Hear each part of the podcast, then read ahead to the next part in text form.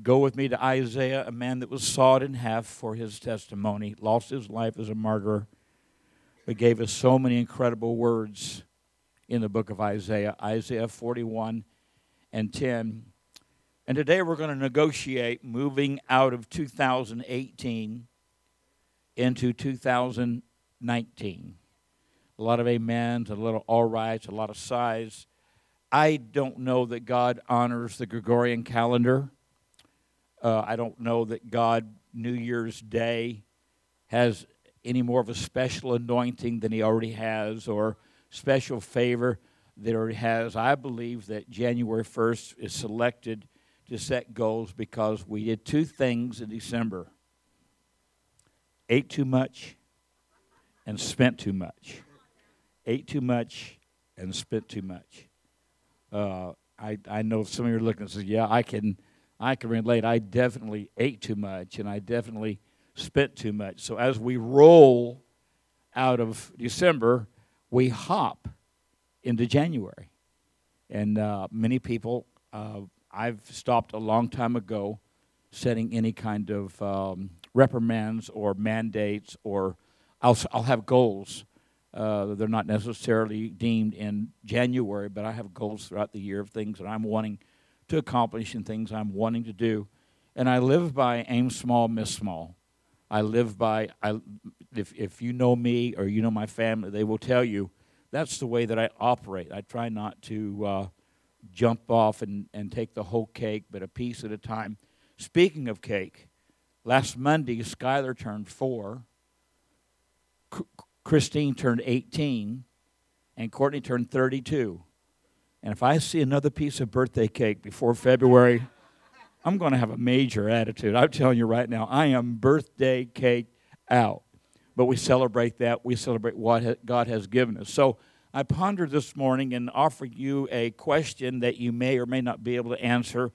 But what are you going to drag into 2019 that was a part of some of your failures and mistakes in 2018?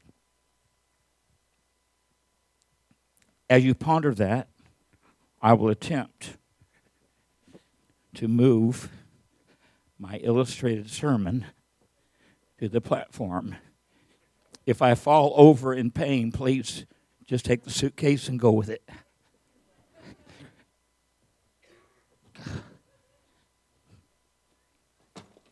Now, that is a battered, ugly, out of date, doesn't have wheels on it. Oh, yeah, it does. Hey, if I'd have known that, I'd have wheeled it up here. Something I didn't do in 2018, but I'll try to do in 2019. And uh, I just, I had some fun this week. Um, I am accused of preaching better in December than any other month of the year, and that's probably because I spend hours in a tree stand defending this co- congregation from the killer deer that are in the woods that can hurt you and wound you. And sometimes the deer just don't cooperate. I prayed yesterday. I said, God, don't let me down like you did last year. Let a deer walk through here. So while I'm waiting for the deer to arrive, I certainly have a lot of time to sit and think and reminisce and just just just enjoy that quality time in the evening. So this past week, I have been just focusing and thinking on some of the things in 2018 that has disqualified us from having and being what God wants us to have and be. We look at the promises. Someone said there are 6,000 promises in the Word of God concerning you, pertinent and re- relevant concerning you that God has for you.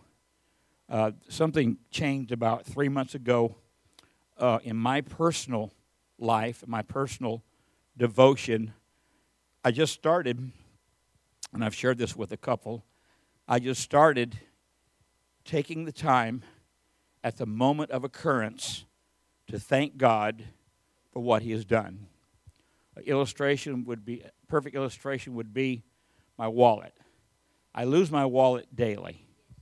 I lose my car keys hourly.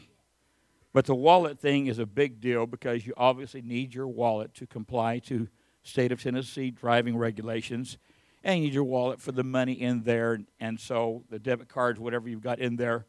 So I lost my wallet, and uh, I looked everywhere for it, and it was right where I left it, uh, but I didn't remember where I left it. And so I'm looking for my wallet. Well, I find it.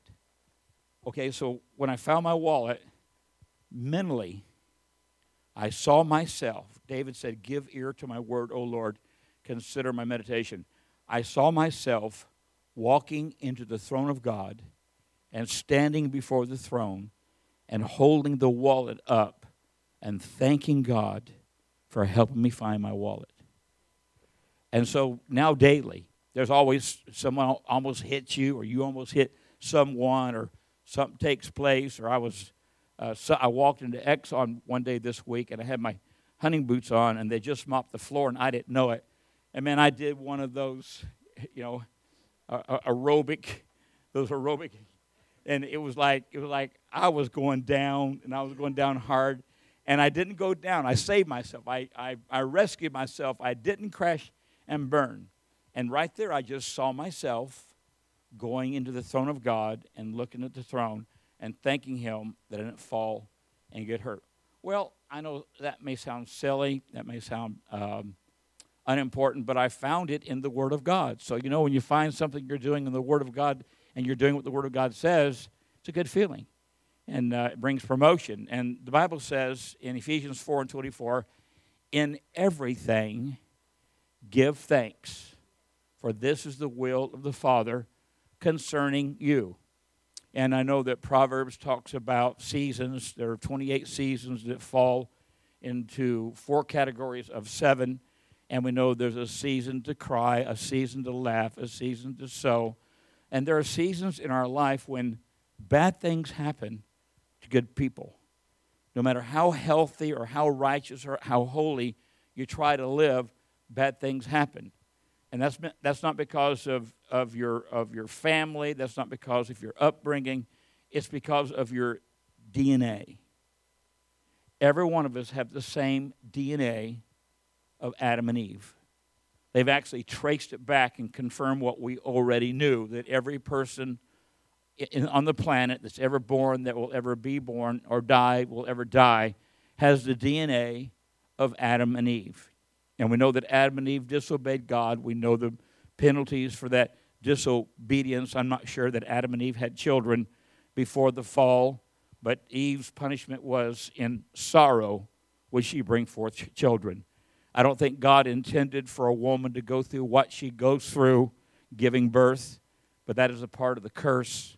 Also, part of the curse is that this earth is going to fight you every turn, every jot, every tittle the weeds grow, the sun parches the land.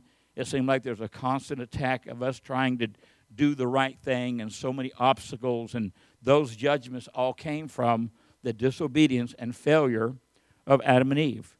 And I heard someone yesterday mention, well, if God is so good and God is so holy, why does God allow bad things to happen to good people? And there will come a day when you'll be able to stand face to face before God and ask him that question. But I have the feeling at that time in your life, it won't be a question, it will be a thank you because every hard time you overcome and everything you overcome, there is a reward in heaven waiting for you. And so when we get to heaven and realize all the bad stuff we survived and went through, that God watched over us and then God rewards us, how we respond and how we act, I think that we will thank God for some of the tribulation and trials we went through because it's so much pr- promoted as so much more when we get to heaven. And so we, we ponder that and we think about that and we think about bad things and we think about things that happen. I have learned in the uh, 49 years that I've been upon the planet, plus 15, 16 to 64 years. I'm going to tell you what, my brain says I'm 40 but my body at 6 o'clock in the morning says I'm 64. I looked at Pastor Ron and I said, Will you still meet me? Will you still greet me when I'm 64? And she said, Well, if you're not senile, yeah, probably. no, she didn't. She didn't say that. Um, she said, I heard you had Alzheimer's. I told her, I said, I'm going to forget you said that. And that's the, the thing that I worry about is not just forgetting stuff, but forgetting important stuff. And so we, we ask God, we try to eat brain food. I understand now there's a, gel, a jellyfish. They've dissected and they've packed it all up into a pill, and you can eat the jellyfish, and it will help your memory. And I, I choose not to eat jellyfish. That's just not something that sounds appetizing. And I think they're like $12 a pill anyway. So so you want you want your mind to be renewed. You stay focused on the things of God and the Word of God. And God told Joshua at a very uh, trying time in his life, He said, "This book of the law shall not depart out of thy mouth, but thou shalt meditate therein day and night, that thou mayest observe to do according to all that is written therein. For then thy way shall be prosperous, and thou shalt have good success." There's a difference between good success and bad success. I have many people that I have met in the years that I have been alive that are uh, not just wealthy, they are mega wealthy. And almost, almost to, the, to every, every acquaintance I have that does not know the Lord, that, ha- that is super wealthy, they're very unhappy. It seems like the Beatles said it so well I don't care too much for money. Money can't buy me love and and so we we we reflect on some of the decisions that we've made, some of the things that we go through, and I am learning on my part the things that I'm struggling with are things that I have refused to let go or turn loose. Things that I've refused. I remember Lamar, Lamar Boschman, who has been here, Pastor Ron has ministered at one of his seminars, uh, shared that he had a dream, and he dreamed he went to heaven. And when he got to heaven, the gate there, he had his guitar with him and uh, he uh, could not get through the gate with his guitar. And uh, God told him, said, "You're going to have to leave your guitar outside if you want to make heaven your home." And he got he laid the guitar down and he went inside the gate, and there was a better guitar waiting for him. Sometimes we got to be willing to lay down things that are comfortable and familiar, and understand that God has something better. He's a good God all the time. God is good. God is good all the time sometimes it seems though when we go through stuff, it doesn't seem like God is anywhere around. He's a million miles away. Can anybody relate? That's usually when he is the closest. So there are things in 2018 that I don't I don't want a part of 2019. There's stuff that I've drug and I've carried and I've labored and I've babied. I've fed my own monsters. Can anybody relate? I fed my own monsters and I just there, I would like to see some things happen in 2019 that did not happen in 2018. But in order for me to have something I've never had, in order for me to be something I've never been, I've got to do something I've never done. I've got to make some decisions, healthy decisions. And Joshua said it so well as for me and my house, we will serve the Lord. So I'm trying to focus more on the antidote and the, and the serum and the, and the restoration healing in this book and not to compare it with other things in my life that seem to bring pleasure and pain. So I just wonder what am I going to be dragging into 2019 that I had in 2018? And I had a tough time opening this suitcase. Oh, here it is.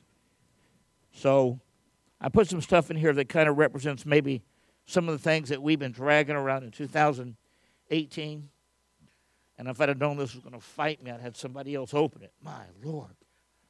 Oh. Now, there's a bunch of stuff in here, and I'm just going to randomly, there's no certain list or order that this is in. I'm just going to sort of randomly go through it. Before I do, I want to read Isaiah 41 and 10. Fear thou not. Over 200 times in the Bible, God encouraged us not to fear. I am with thee. Be not dismayed or don't worry. Last Sunday, we hit the worry issue pretty well. 33 times in the Word of God, it tells us not to worry. I am thy God. I will strengthen thee, yea, I will help thee, yea, I will uphold thee with the right hand of my righteousness. Those are five promises of God that He gives us that if we make a decision not to worry and not to be afraid, there was a there was a program out several years ago called The Fear Factor. I don't know how many remember it, but they did some weird, crazy, funky, scary, gross things. But I have learned in life that as you watch a child, and especially a child, Pastor Rhonda mentioned at a pool, a child has a fear of water, has a fear of jumping in the water. And I don't know how you how you uh, uh, acclimated yourself to swimming and jumping off the diving board, but I've watched a lot of kids that are afraid to get in the water. They're afraid to jump off the diving board because of that fear. And it seems like that even at birth, there are some things that in our heart that we are afraid of. Fear is a disqualifier. People will not do something because the fear of failure. Yet Thomas Edison failed 999 times inventing the light bulb. And aren't you glad he didn't give up? Aren't you glad? Aren't you glad he tried it that thousandth time? I don't know how they kept record of all that, but that's what history says. That thousandth time he plugged that hot and that cold, those, those, those poles together, the reverse and the positive, and he created a light bulb. But look how far we've gone now in the area of electricity and technology because one guy refused to quit. He refused to give up. He refused to let fear or worry stop him. He had a goal, he had an agenda, and he pursued it. And so, some of the things in 1918 that may have bothered us or hindered us, I'm just going to reach for the first thing simply because I'm hungry. And this is a honey bun. Actually, it's a glazed donut stick. I have my glasses on. I thought I was buying a honey bun. And instead, I bought, it doesn't matter. I like them both. But I have learned that I am a certain height, and I have learned that my bone structure is, is, is created, invented, designed to carry a certain amount of weight. And if I carry more weight than I'm supposed to, I put pressure on my ankles, my knees, my elbows, my wrists, my shoulders. I put pressure on certain parts of my certain parts of my body. Say that quickly. Certain parts of my body that later, if I'm not careful, are going to need repair. And I know Rhonda's dad, I think, has had both his knees. and he's not, he's, I'm not saying he's overweight, but I'm just saying our body wears out. And if we put more pressure on our body than was intended, then we pay the price. I asked the question, and I probably ask this question every single year Are you eating to live? Or are you living to eat? And I'm embarrassed to tell you the eight years I traveled as an evangelist, there were a lot of churches I preached at it seemed like the only thing the pastor was concerned about was food. And, and in staying in their house that week or staying in a motel and them having and coming to get me, it was like, it seemed like everything was focused around food. But we'll pick you up at 9, we'll go to Cracker Barrel, we'll get some breakfast, and then we'll go to the golf course, and then we'll pick you up, and we'll go to Taco Bell at 1, and then in the evening, you want to eat after church, we'll go to Outback and it was like if I if, if I had eaten everything that was offered me, you would have had to wheel me down here in a cart and stand me up because I wouldn't be able to eat everything that people suggested that I eat. So the question is, are you living to eat or are you eating to live? I will say this. Had I known, and I had some friends in my life growing up that felt like they would never live to be 30, one of them did not. But had I known I was going to live as long as I have and in the Davis family, it seemed like longevity is, I think, 87 to 89 years of age. That's the average. Had I known that I was going to live this long, I probably would have taken better care of myself.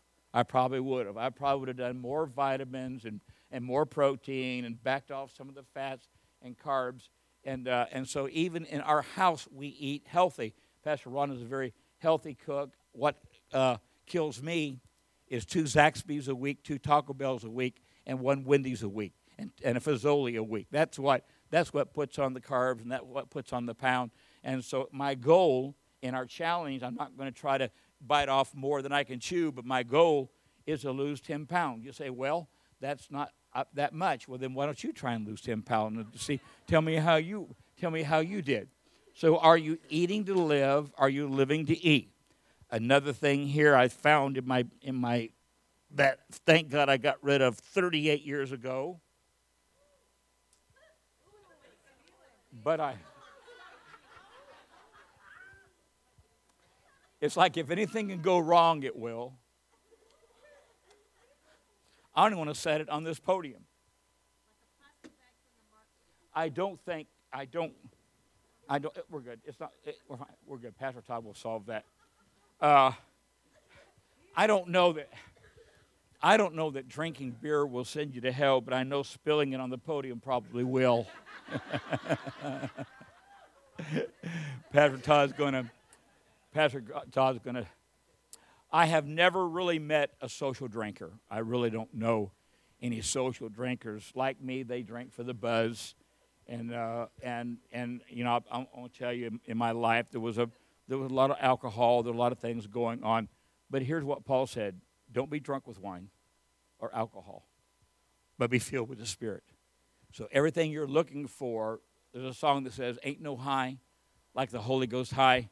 When you know you're where you're supposed to be and you're doing what you're supposed to be doing, and God is impacting and imparting your life, it's a good day. It's a good season to know I don't need this to get me to the place that God wants me to be. I don't need this to create the buzz, enjoying life as God has blessed us. And so, whether you're a social drinker or whether you're a six pack a night guy, uh, my, my uncle could actually drink 22 beers a night, and I never saw him stutter. I, I, you build up a tolerance for it, but uh, instead of this, ask God to fill you with the Holy Spirit and see if it's not, not just a lot better, but a lot cheaper. When I think about going into uh, 2019, a lot of people are focused on their marriage. This was taken when I preached April's wedding, I think. April and uh, jo- jo- was it Josh? Him too. Who was it? Josh and April, yes. This was this 1990. Now, our marriage was great in 1990. It's better in 2018 and so I'm gladly carrying this over into 2019. But maybe you're struggling with your spouse. Maybe you're struggling with a husband or a boyfriend. Maybe you're going through a divorce. There's no disqualifier like the spirit of divorce. I'm telling you, I've been there. It creates depression and confusion and frustration and anger. All those emotions go with it. And if you're beating yourself up over divorce that you've walked through, it's time for you to let it go, turn it loose, and start pursuing the things that God has for you. He wants you healthy, He wants you whole. He said, I'm the one that saw it was not good for man to be alone. So I made a woman so that we're, we're, God has, God has, that's His idea. That's His plan. It's a good plan. If you've, if you've chosen, uh, like uh, Mike Murdock, to be celibate and not get married, that's between you and God. As for me, that sounds like a real stupid idea, and you really need to make sure it's God the next thing I think about when I reach into here, I reach into here and I find Pastor Ron and I were not going to touch on this. We know there are several that made a commitment. Um, this insinuates you're cool if you smoke cool. And you're not just cool, you're different because it's not spelled C O O L, it's spelled K O O L, which makes you cool. I did some math. If you smoke a pack of cigarettes a day, at the end of the year, you will spend $2,200. At the end of two years, you have spent $22,000, which would make a nice down payment on a car. There you have it. There you have it. And so, if you, uh, cigarettes will not take you to hell, but they'll make you smell like you've been there. I had a girlfriend, I had a girl from the 70s that said, said, Have you ever kissed an ashtray? I said, no. She said, well, that's what, I, what it's like when I kiss you. It's like kissing an ashtray. And my feelings got hurt, so I got me some Wrigley spearmint gum and solved that problem. Won't send you to hell, but it will seriously affect your lungs and your body and could take your life. The next thing I see, stuff that I don't want to drag uh, into 2019, this is a, uh, a, a photograph that represents family. And this is a very good picture. We're all in pink. Courtney and Christine. When Christine would, when Christine would actually do what I told her to do, she was only like six months there. I had full control. I lost it uh, gradually, and I have absolutely no control over. But a lot of people struggle with their family. A lot of people, your greatest critics are your family. A lot of people, your greatest discouragers are your family. They'll say, You're just like your father, you're just like this, you'll never amount to anything, you'll never. And you know, there's something inside of us that we really want to please our parents. We want our parents to be proud of us, we want our parents to, to think that we have done well. Unfortunately, some of us didn't have that kind. I had to leave it to Beaver as did Pastor Rhonda. My mom uh, was a, was a stay-home mom. We had a hot meal every single night. She packed a, ba- a lunch every morning, and I remember this. It's so funny. Uh, every day at 3:30 when I would come home, they'd be in the basement watching Dark Shadows. Is that not something that you remember as a child? And uh, but it it never demonically controlled them, or their head never spun around. They seemed to survive it okay. But it wasn't a cultic. It wasn't a cultic program concerning vampires. But I grew up in a Leave It to Beaver home and established a pattern that I try to pattern myself as a dad the way my dad fathered me. And I try to pattern myself as a husband the way my, my father loved my mom. The day after Christmas, two years ago, mom died. Had they remained married, in New Year's Eve, they would have celebrated 67 years of marriage. 67 years of marriage. Never saw my dad strike my mom. I saw my mom strike my dad. I never saw my mom strike my mom. I never heard a cuss word ever, not one time, ever come from my dad's mouth. My dad taught me integrity. I remember we went to a place called Hammond Lumber. We were always building something the church. And I remember on one certain occasion, the clerk gave him back too much money. And I watched dad look at it, sort it out, count it, and I watched dad make it right. I learned that from my dad. I learned integrity from my dad. But maybe you didn't have that kind of dad.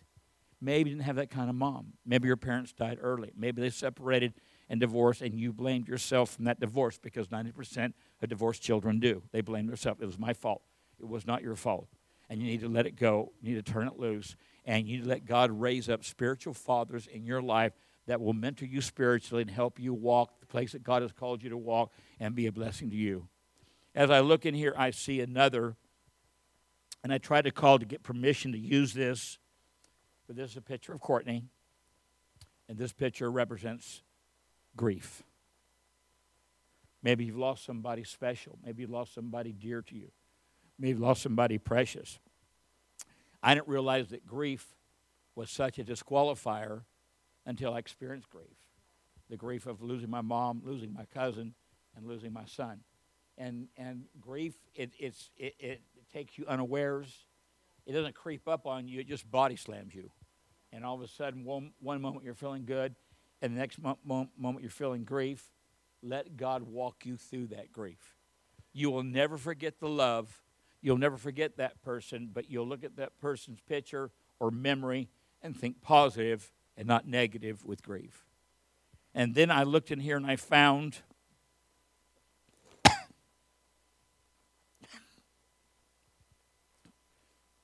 this is what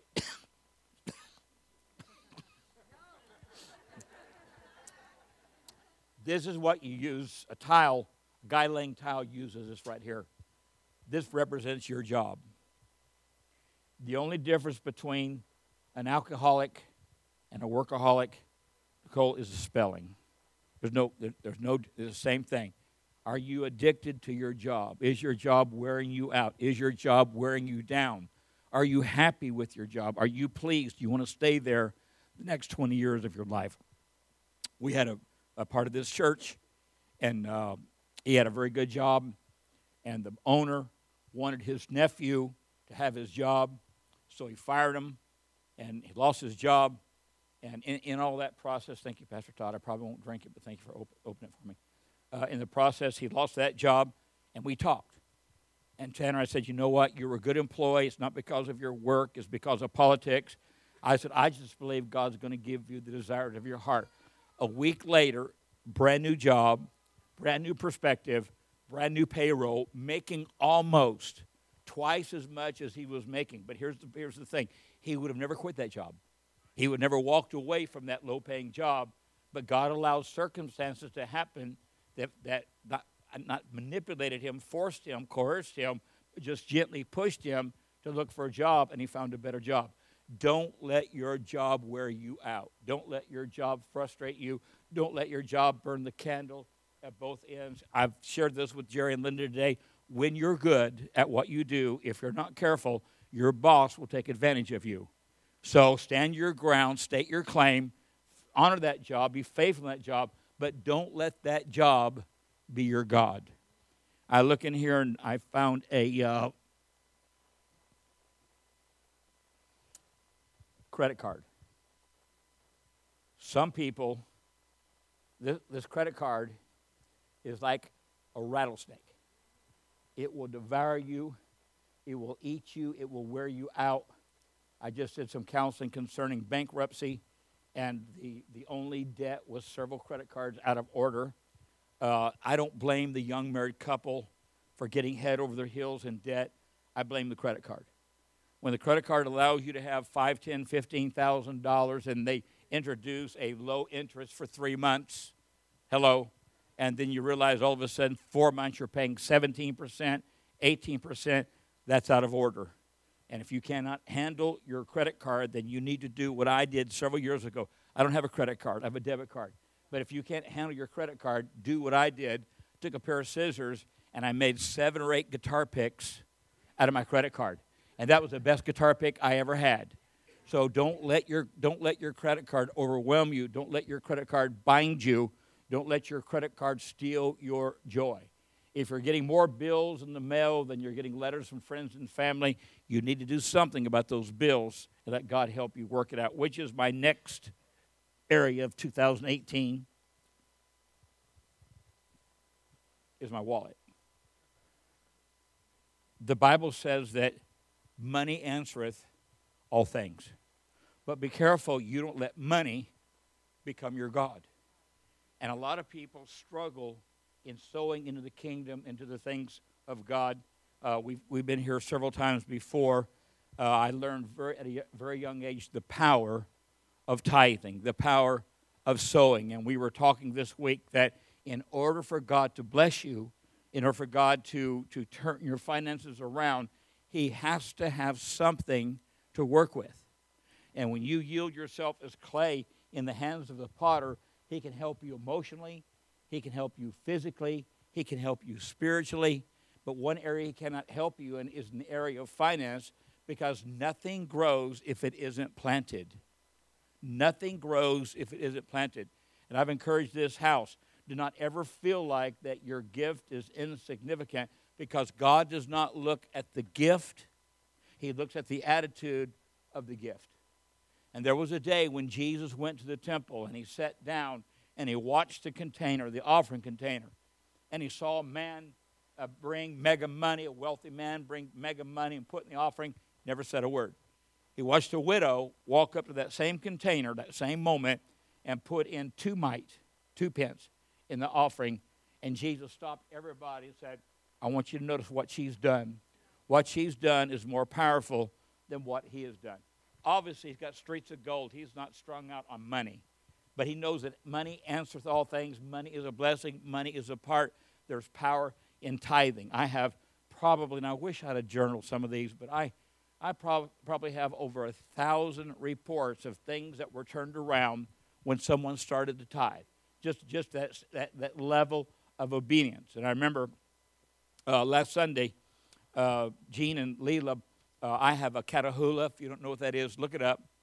I have a Catahoula. His name is Kata, and he is a stud muffin. He has two wives, and either one's pregnant or the other one's pregnant. They're like pregnant all the time and uh, when when Steve and when uh, when Gene and them came to church Sunday, they had four pups, and usually they they sell pretty good. But they had four pups that weren't nursing, so little older pups, and uh, uh, they had sold a pup for fifty dollars, and so Gene told Leela, and she agreed. Let's tithe on this pup, and you know, to a lot of people, five dollars might be insignificant. That might be unimportant. That won't pay the electric bill. That won't put gas in a car. But it all adds up. And when they got home and went to their voicemail, the other four pups were sold. Tell me God does not honor. I remember, I mean, he is, he is faithful. Uh, several years ago, when I met, when I met Gene, he was on the street and uh, he got plugged into the church. And I remember uh, one Sunday he, he'd made $50, so he tithed $5 on that $50. Uh, Gene, God restored their marriage, restored their family. And when Gene was working last year, he was tithing 80 to 85 dollars a week. I asked him if I could share this, and he said that I could. So God took a five dollar tithe and made it an 80 dollar tithe. A lot of people they don't have a problem giving the five or ten dollars, but then when they see all these finances coming in, their attitude is, "Well, I can't give that much. I can't pay that much." Listen, that's all that God asks for. We say, well, tithing is Old Testament. Well, Jesus said, render unto Caesar the things that are Caesar's, render unto God the things that are God's. And he was referenced to the tithe. Paul said on the first day of the week, don't, don't, don't mail, don't, don't, don't Facebook, but bring your first fruit into the storehouse the first day of the week. And that reestablished the principle of tithing. And listen, you don't want to be New Testament when it comes to money. When you read Acts 4, the Bible says everyone sold everything they had and took care of the widows and the orphans. So aren't you glad that you're not operating under that guideline? Come on, help me now. Aren't you glad that God wants you to keep the 90 and He wants to bless the 90? He wants you to enjoy the 90, but He wants you to be faithful over the 10. If that's an area that you've struggled in 2018, then step into 2019 by tithing. I remember it was years and years and years ago. I had this conversation with my brother, and uh, my brother was uh, we are both hard workers. We were both in construction, and my br- brother was attending here, and uh, and so one one day I just asked him. I said, "Hey, I said, are you tithing? I'm not seeing thing in the offering from you." He goes, "No." He goes, "I never know what I'm I never know what I'm going to make, so I, I, don't, I, I might make this this week and this next week. And I said, Well, you need to do something. I said, I'll tell you what, I'm your brother, but let me be your pastor for a minute, and I want you to start tithing $25 a week. Just, just flat, flat rate. Just obey the Lord in that, honor God with that, and let's see what God does. Before my brother left this house, there were Sundays when he was putting $1,000 in the offering. Because, had, because God had so blessed him. My brother has built 28 churches in Florida. 28. He's working on a multi million dollar house today. He's got a crew, a beautiful home, a beautiful family, beautiful vehicles. God blessed him because he did the minimum. God gave him the maximum. If you do the minimum, God will give you the maximum. And so I won't have to talk about this, which represents your, your field, represents Church of the Harvest. That's your tithe envelope. Now, I don't believe tithe should go to a televangelist. I don't think a tithe should go to social media. I don't think tithe should go to a missionary. I think your offerings can support those ministries, and you're able to do that. But I believe tithe is, is brought into the storehouse, and it's a major trust issue. For you to tithe is a major trust. You trust this house, you trust the leadership of this house. Well, let me tell you one thing I'm not doing. I'm not spending your tithe. I'm living in the same house I've lived in for 33 years. I'm driving the same car since 1999. All three of my vehicles have over 250,000 miles on them. So if I'm spending your tithe, I'm not doing a very good job. Hello. It's a trust issue. It's a, it's a, it's a, it, sometimes money is the hardest thing to release because we've been taught that way. We've been, we've been taught that way. And by the way, I still pick up pennies. This generation does not. Christine wouldn't pick, I don't think she'd pick up a nickel. Would you pick up a nickel? Probably not. So this, this generation not see the value, but I remember when a 100 pennies made a dollar. And I remember $100, $100 made $100. So, so God has put that, it's not a stinginess, it's just a survival mode that we live in. And uh, when you share, you become a part of the kingdom of God, like Gene, I don't believe you'll be able to journal all the miracles that God provides for you. That's just the kind of God that He is. Let's see, we're almost out of, oh, can't forget my golf club. You drive for show, you putt for dough. I do neither. I am the worst golfer that uh, you will ever see in your life. I can whack it. I'm telling you, I can whack it. But it never goes straight. It always deviates over here on a hook or it's a slice. And I may as well shut my eyes when I swing because I never know where the ball is going to wind up. And I'm even worse at putting. But don't let your recreation be your God. Don't let your recreation overwhelm your finances. Make, make sure there, there's room for both. I have someone very dear to me. I invited them to church. They said they were going deer hunting today or tomorrow's the last day of season.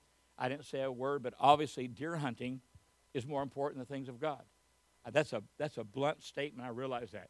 So is God said, if you're not tithing, you're robbing me. I know those are blunt statements, but they're made by God, not by us, and that's the standard that God wants us to live. Seek ye first the kingdom of God and his righteousness, and all these other things, the lily, the bird we talked about last Sunday, all these things will be added unto you. I'm almost, I believe I'm done.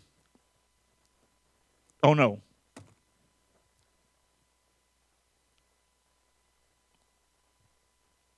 Don't let this take your life.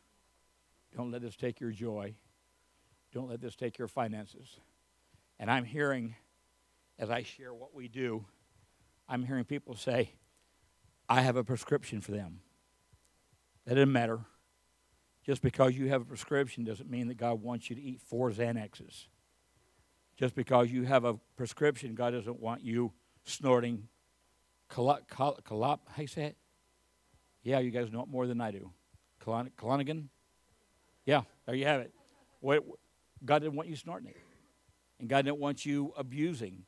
And maybe God wants to heal you so you don't even need a medication. What I, what I have learned when I look at all the stuff, and I'm going to ask Michael to come, and, and all this stuff obviously it adds up, the weight adds up. But I want Michael to show you what's, what's, really, what's really burdening us. If you'll just hold it up, Michael. Now that's a rock. Have you ever heard you're dumber than rocks? Have you dumber than about? How many have heard that? You're dumber than a box of rocks. This is dumber than a box of rocks. This is dumber than a box of rocks. This can be dumber than a box of rocks. Don't let all your dumb things weigh up to equal that. Thank you, Michael. Now, if you'll bench press it three times. when I look, Michael, when I look at all, when I look at all the all the, the, the divorce, the grief, the worry, the stress, the alcohol, the tobacco, all of that, I look at all of that and I realize, you know what God wants us to have?